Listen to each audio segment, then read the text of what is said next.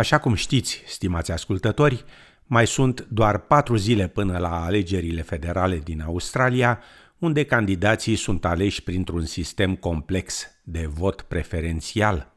După cum relata Stefanie Corsetti de la SBS, acest sistem diferă de cel prin care câștigătorul e cel care trece primul de, așa zisa, linie de sosire, sistem folosit în țări precum Statele Unite, Marea Britanie, Canada și India – Procesul de vot preferențial cere alegătorilor să-și marcheze preferințele pentru candidați pe buletinele de vot. Ivan Ikin Smith de la Comisia Electorală Australiană explică. When you come to a polling place, you get two ballot papers. One is a small green one, and that's for the House of Representatives. And the other one is probably, it depends where you are, but it's probably quite a big white ballot paper, and that's the Senate ballot paper. So you're voting for your local member of the House of Representatives and senators that represent your state or territory. On the green ballot paper, you've got to number all the boxes from your most favourite candidate to your least favourite candidate. Afirma domnul Ikin Smith.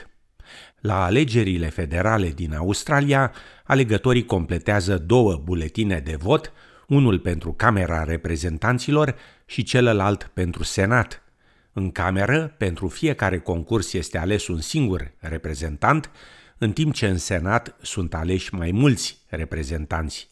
Prin marcarea unei preferințe pentru fiecare candidat pe foaia Camerei Reprezentanților, acestea pot fi folosite de mai multe ori în timpul procesului de numărare pentru a determina cine a obținut majoritatea absolută din toate voturile, care reprezintă mai mult de 50% din voturile oficiale.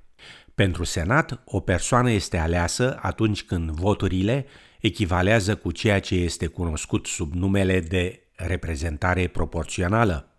Numărători multiple determină care candidați au atins cota necesară de voturi oficiale pentru a fi aleși.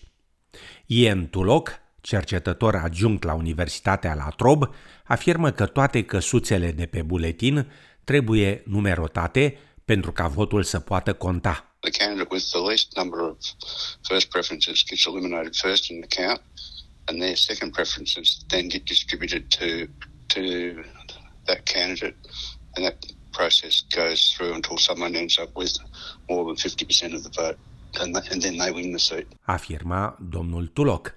În ziua alegerilor, buletinul de vot pentru Camera Reprezentanților este verde, în timp ce pentru Senat este alb.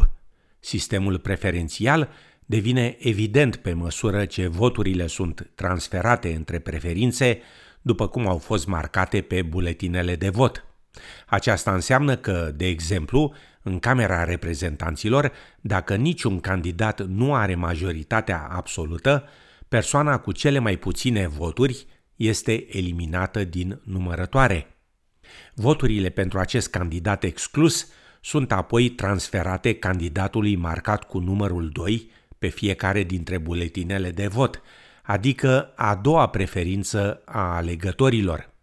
Și astfel, acest proces de numărare continuă până când un candidat are mai mult de jumătate din voturile formale exprimate și, prin urmare, este declarat ales.